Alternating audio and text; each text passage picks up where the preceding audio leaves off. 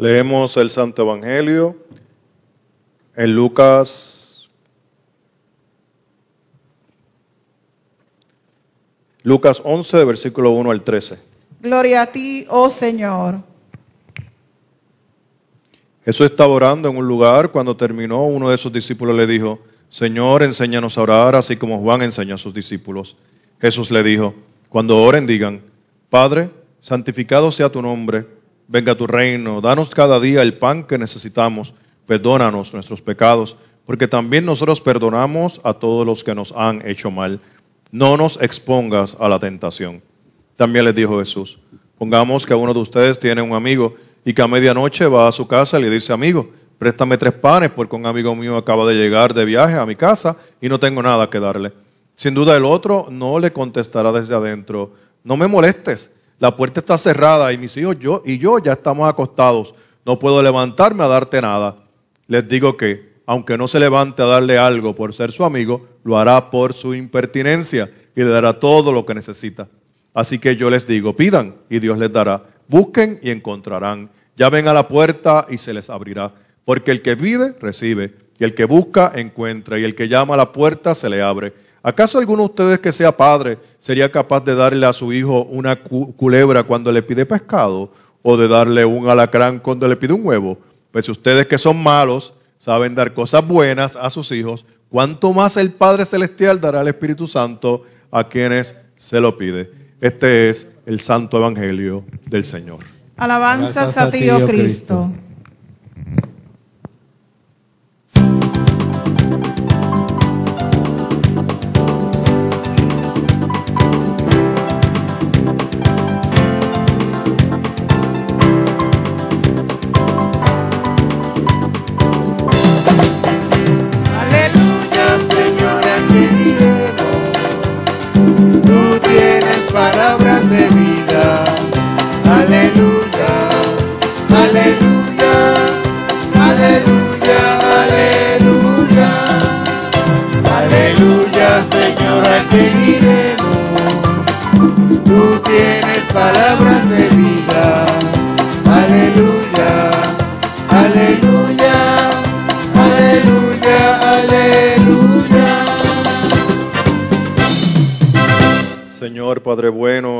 Padre y Madre bueno, te damos gracias porque en este momento me permites traer tu palabra. Te pido que me utilices como profeta para tu iglesia, para traer palabra de consuelo, palabra, palabra de fortaleza y de entendimiento. En el nombre de Jesús. Amén. Amén. Se pueden sentar, muchas gracias.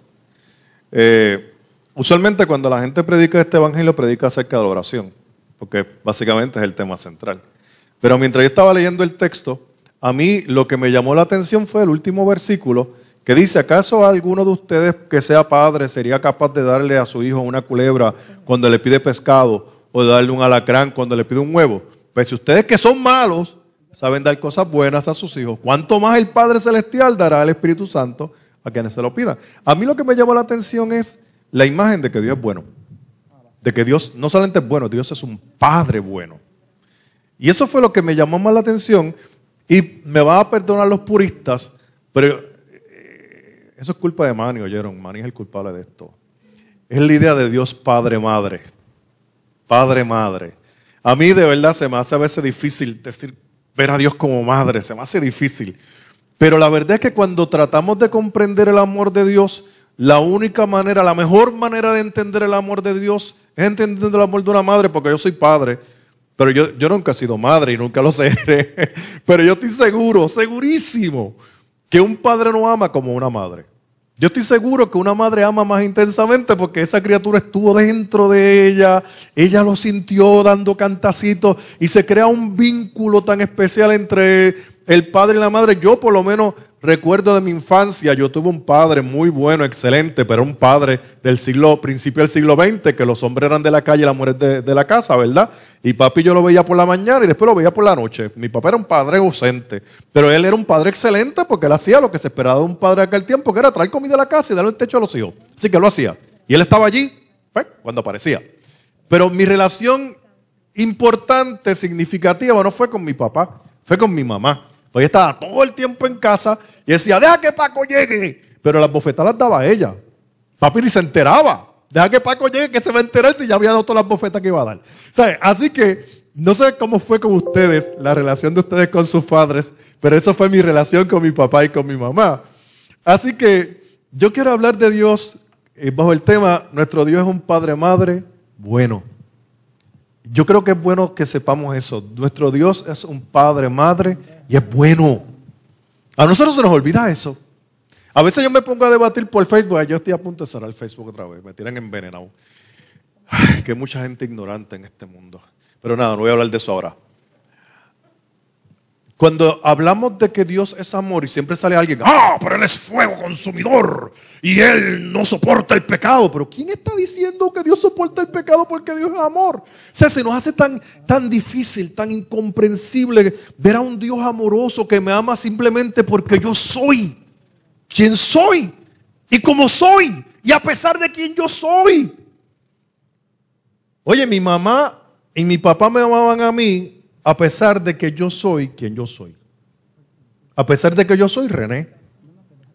Con mis virtudes y con mis desvirtudes. Si que existe la palabra. Con mis luces y con mis oscuridades. Ellos me amaban como quiera.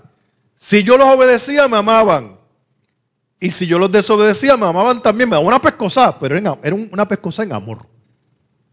Una pescosa amorosa. Eso tal vez no lo entendamos hoy con tanta psicología y los nenos se pueden tocar, pero aquel tiempo, aquí todos los que están aquí saben lo que estoy hablando. Es más, hasta los maestros le daban coscorrones a uno, que ahora uno hace una cosa con eso, te meten preso. Hermano, cuando yo era niño, yo me eduqué en la Iglesia Católica Romana hasta los 11 años. Así que yo conozco algo de la Iglesia Católica Romana. Y a los seis años, como a todos los niños católicos romanos, nos llevaron a coger el catecismo. No sé si ustedes a los seis años los llevaron a coger el catecismo. Más o menos cinco, seis, siete años por ahí, te me llevaba a coger el catecismo. Y hermano, yo aprendí en el catecismo algo que a mí me aterró. Yo quedé traumatizado con eso que yo aprendí. No debería haber sido algo aterrador, pero para mí lo fue. Y fue enterarme que Dios sabía todo lo que yo pensaba. Para mí fue aterrador. Porque Dios mío, si yo pienso algo malo, Dios lo va a saber. Y lo peor no fue eso. Me enseñaron que Dios era un, Dios severo, era un viejito, sentado en una silla así, todo el tiempo viendo a ver qué está haciendo mal René para darle un poco, cantazo. Y pensábamos de Dios de esa manera, ¿verdad? Como un papá gruñón. Que está, no sé si ustedes le enseñaron a Dios de esa manera. Yo lo aprendí así. Un Dios que estaba velándote para, tú sabes, castigarte. Y a mí, para mí fue algo bien difícil eh, entender a Dios de esa manera a la edad de seis años.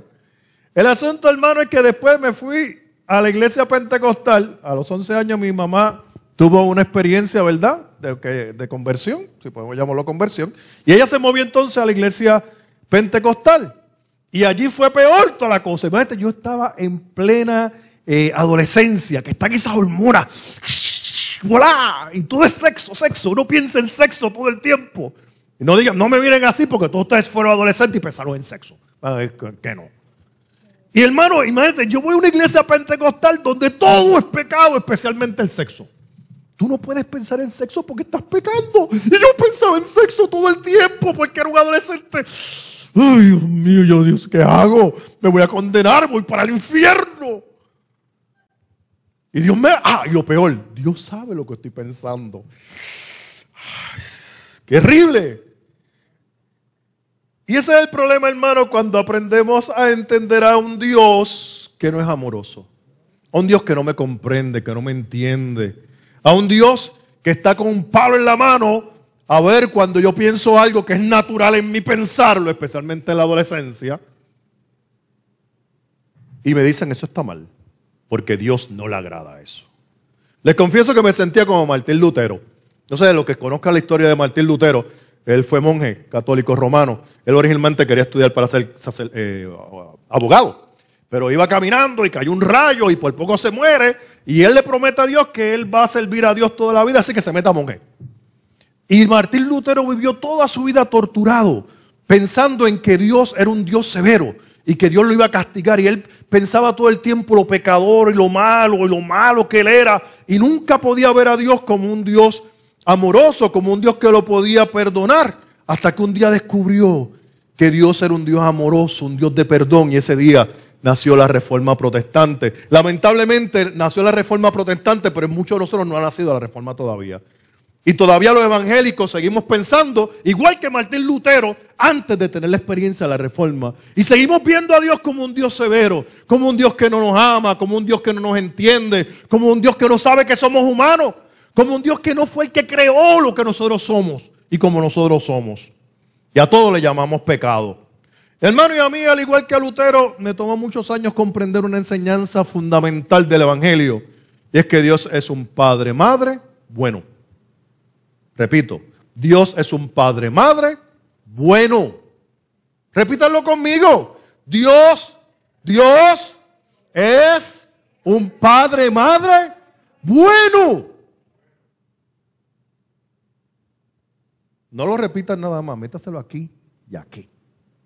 Cuando salgan por esa puerta para allá, salgan liberados. Este es el mensaje del Evangelio. Dios me liberó, Dios me perdonó, Dios me mostró su amor, Dios me ama.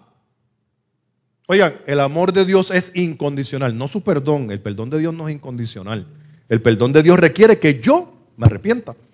Es como, Dios me amaba, mi papá y mi mamá me amaban a mí incondicionalmente, pero yo tenía que corregirme para que ellos pues entendieran que yo andaba derechito, ¿verdad?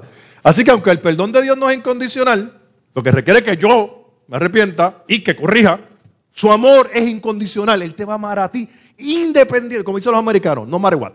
No importa qué. Así que hermanos, en esta mañana me gustaría que veamos lo que implica el que nuestro Dios sea un Padre bueno, un Padre y Madre, y que es bueno con nosotros. En primer lugar, en primer lugar debemos entender que el, Dios, que el que Dios sea un Padre amoroso con nosotros no significa que es un Dios permisivo. Y ahí es que se equivoca mucha gente.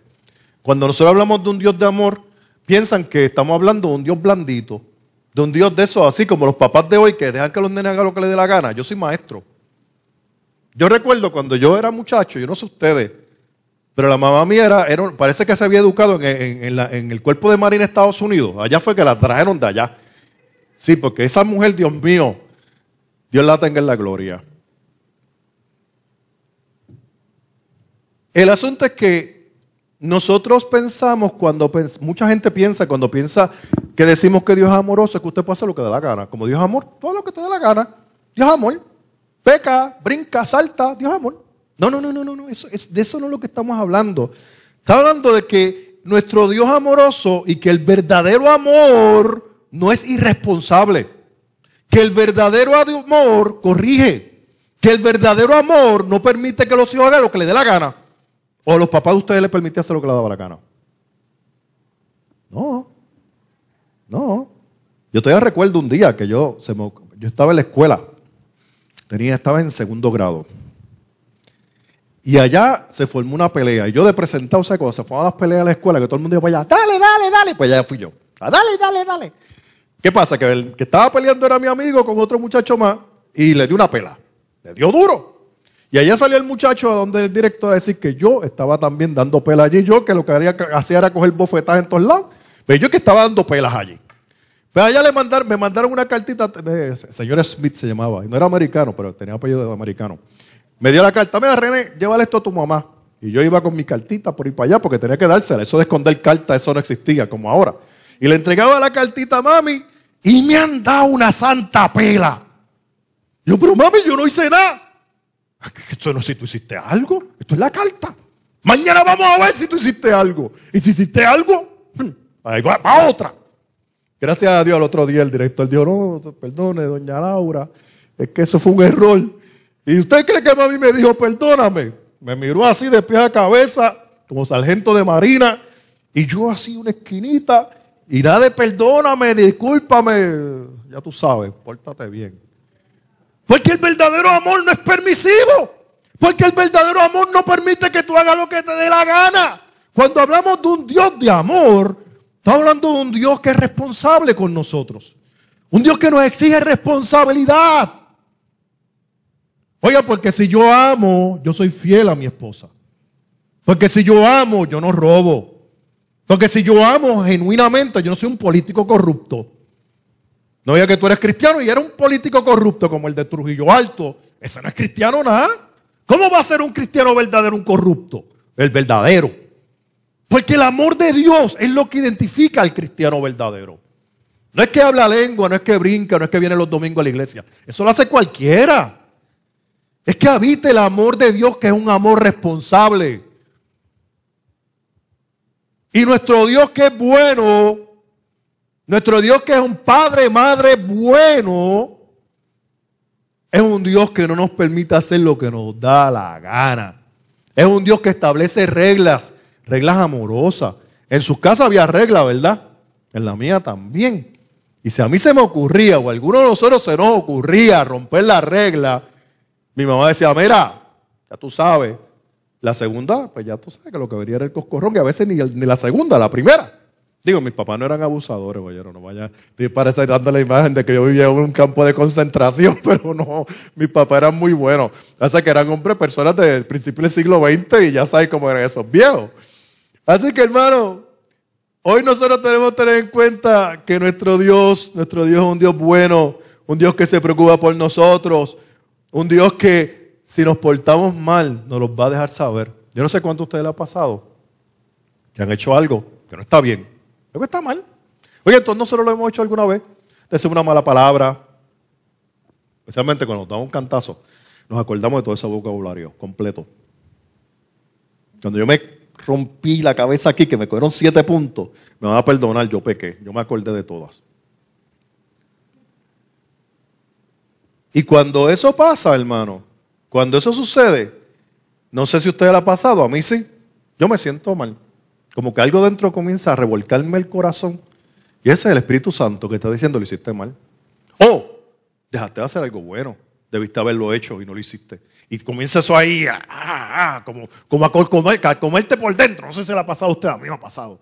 Y ese es el Espíritu Santo que te está diciendo, mira, lo hiciste mal o dejaste de hacer algo bien, corrígelo. Ese es Dios. Y a veces las cosas malas que hacemos tienen consecuencias, mi gente tienen consecuencias. Y por esa situación, pues, es una forma de decir, no, mira, corrige, tiene que caminar derechito. Hermano, porque el verdadero amor no es permisivo ni aplaude la injusticia. En segundo lugar, nuestro Dios es un Padre Madre que se preocupa por nosotros. Hoy Dios está preocupado por ustedes. Hoy Dios está pensando en cada uno de nosotros. No sé si alguna vez has escuchado hablar de un filósofo holandés llamado Spinoza. Si no lo ha escuchado, no se preocupe, no se le va a acabar el mundo por eso. El asunto que Espinosa eh, es una de las personas que más ha hablado acerca de Dios. Claro, la forma de hablar de Dios él no es la de nosotros. Pero eh, él era un judío eh, ortodoxo, él fue excomulgado, él vivió en Holanda hace varios siglos atrás, ya está muerto y podrido, hace mucho tiempo. El asunto es que su forma de entender a Dios tenía, era la idea de un Dios impersonal. Él pensaba de Dios de alguien que pues te creó, estás ahí, púdrete, no me importa. Hazlo con tu vida lo que le da. Es como, imagínense el cuerpo de ustedes. ¿Cuántos de ustedes hoy están preocupados y en depresión porque acaban de morir un millón de células de su cuerpo? Hoy, ahora. Si ustedes hacen así, van a ver como una costrita, esas son células muertas. ¿Cuántos están deprimidos ahora mismo? Preocupados por ese millón de células muertas. ¿Alguien necesita Xanax por eso? No. Pues él piensa de Dios de esa manera. El, Dios, las células esas muertas, somos nosotros. A Dios no le importa. Eso, digo, eso es lo que piensa él. Pero nosotros los cristianos, el Jesús, el Dios de Jesús, es todo lo contrario al Dios de Espinosa.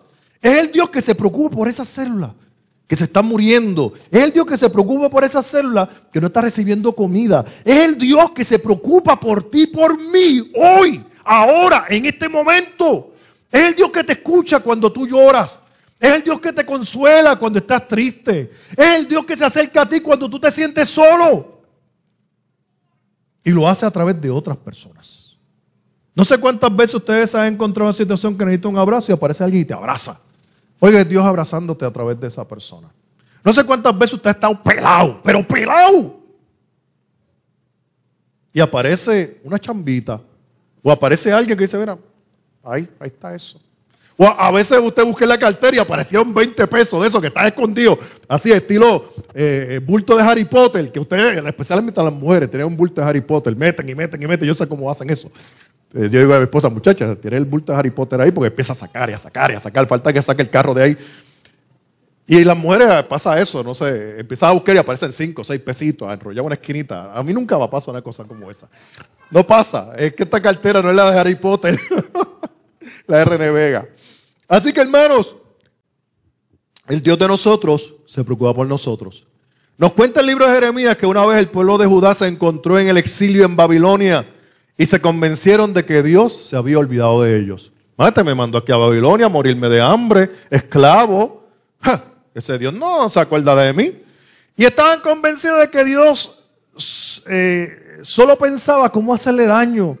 Pero Él envió a decir con Jeremías uno de los mensajes más hermosos y alentadores que podemos encontrar en toda la Biblia. Y dice en Jeremías capítulo 29, versículo 11 de la siguiente manera, porque yo sé los pensamientos que tengo acerca de ustedes, pensamiento de paz y no de mal, para que tengan un futuro lleno de esperanza. Lo quiero repetir otra vez porque el verso es poderoso. Y yo quiero que se apropien de esta palabra en esta mañana. Gente, esto es palabra de Dios. Apropiense de la palabra de Dios. Háganla de ustedes. Porque yo sé los pensamientos que senco acerca de ustedes. Dios sabe lo cómo piensa de ustedes. Y no es como ustedes creen. Pensamientos de paz y no de mal. Para que tengan un futuro lleno de esperanza. En un Puerto Rico lleno de desesperanza, Dios tiene esperanza para nosotros. En un Puerto Rico lleno de violencia, Dios está pensando en paz. En un Puerto Rico lleno de soledad, hay alguien que está pensando en mí. Dios está pensando en ti. Dios está preocupado por ti. Dios está haciendo planes para ti. Y son planes buenos. Escúchame, son planes buenos. Aunque te mueras mañana, fue bueno. A nadie le gusta morirse, yo lo sé. Pero aún así, es bueno. Dios solamente piensa cosas buenas de nosotros. Hermano, yo no sé si para ustedes esto es un evangelio. Para mí lo es. En un mundo tan lleno de tantas malas noticias, que ya yo estoy casi de salirme de Facebook otra vez, exiliarme. Y cada vez que leo el dichoso nuevo día, mala noticia, mala noticia, mala noticia.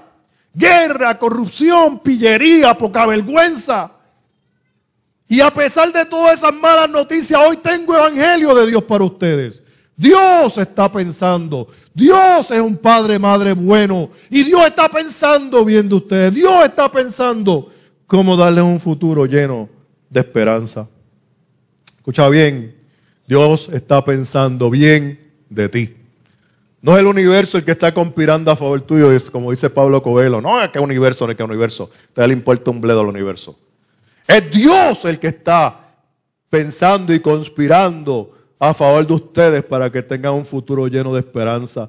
Hoy podrá ser que estamos pensando, pasando por un momento económico difícil, pero escúchame bien, hoy Dios tiene pensamiento de paz y no de mal para que tengan un futuro lleno de esperanza. Hoy es día para que le creamos a Dios y nos llenemos de esperanza. Nuestro Padre Madre, Dios está pensando muy bien de ti. Y por último, y termino con esta última parte, pues ya estoy extendiéndome mucho. Dios es un Padre Madre que está esperando por nosotros. Mm, sí, Dios está pensando bien de ti, pero Él no va a salir detrás de ti corriendo. Él está esperando que tú vengas. Tú tienes que dar un paso hacia Dios. Y Él te ama muchísimo, pero Él no te va a sacar donde tú estás si no te mueves. Posiblemente una de las palabras más hermosas de Jesús es la parábola del hijo pródigo. Esa la conoce todo el mundo. Bueno, hasta hay una canción de Richie Ray Bobby Cruz, ¿verdad? Del hijo pródigo.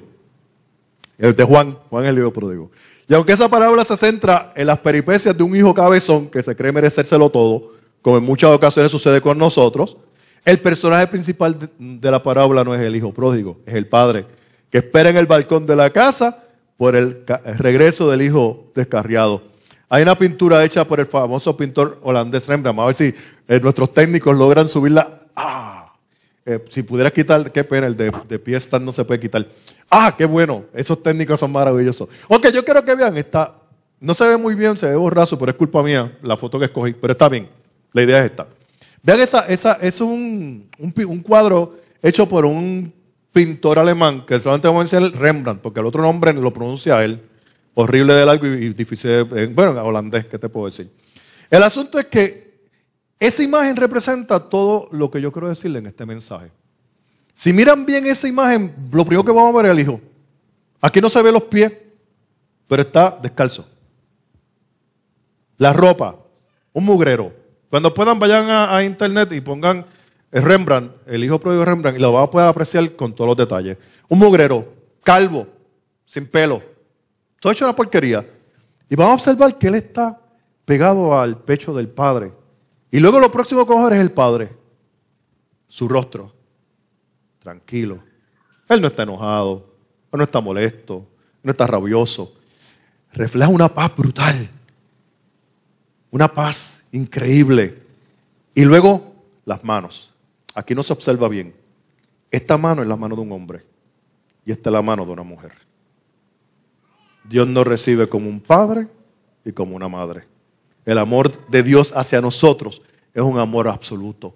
Es un amor completo, es un amor que nos abraza, es un amor que nos acepta incondicionalmente, independientemente de quién tú seas, de cómo tú seas, de lo que hiciste, de lo que dejaste de hacer. Dios no mira nada de eso. Ustedes que son madres, cuando vienen sus hijos a su casa, ¿se acuerdan del montón de poca vergüenza que le hicieron? A veces se enfogonan. Mi mamá era así. Y se enfogonaba y decía tres cosas, pero era porque estaba enfogonada, no porque no me amaba. Así que hermano, aquí tenemos la imagen de Dios, del Dios amoroso, del Dios que se preocupa, del Padre Madre, Padre y Madre.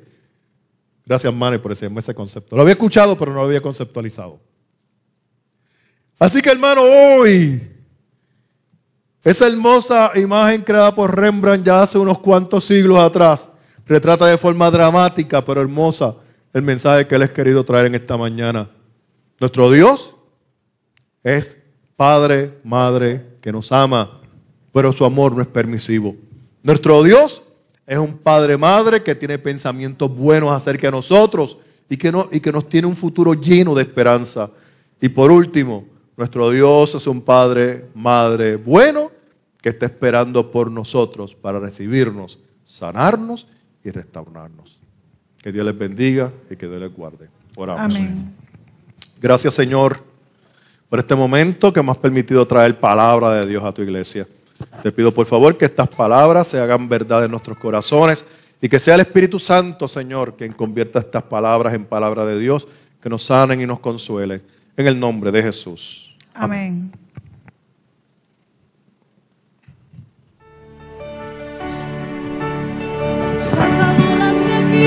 Se acabó la sequía en tu vida.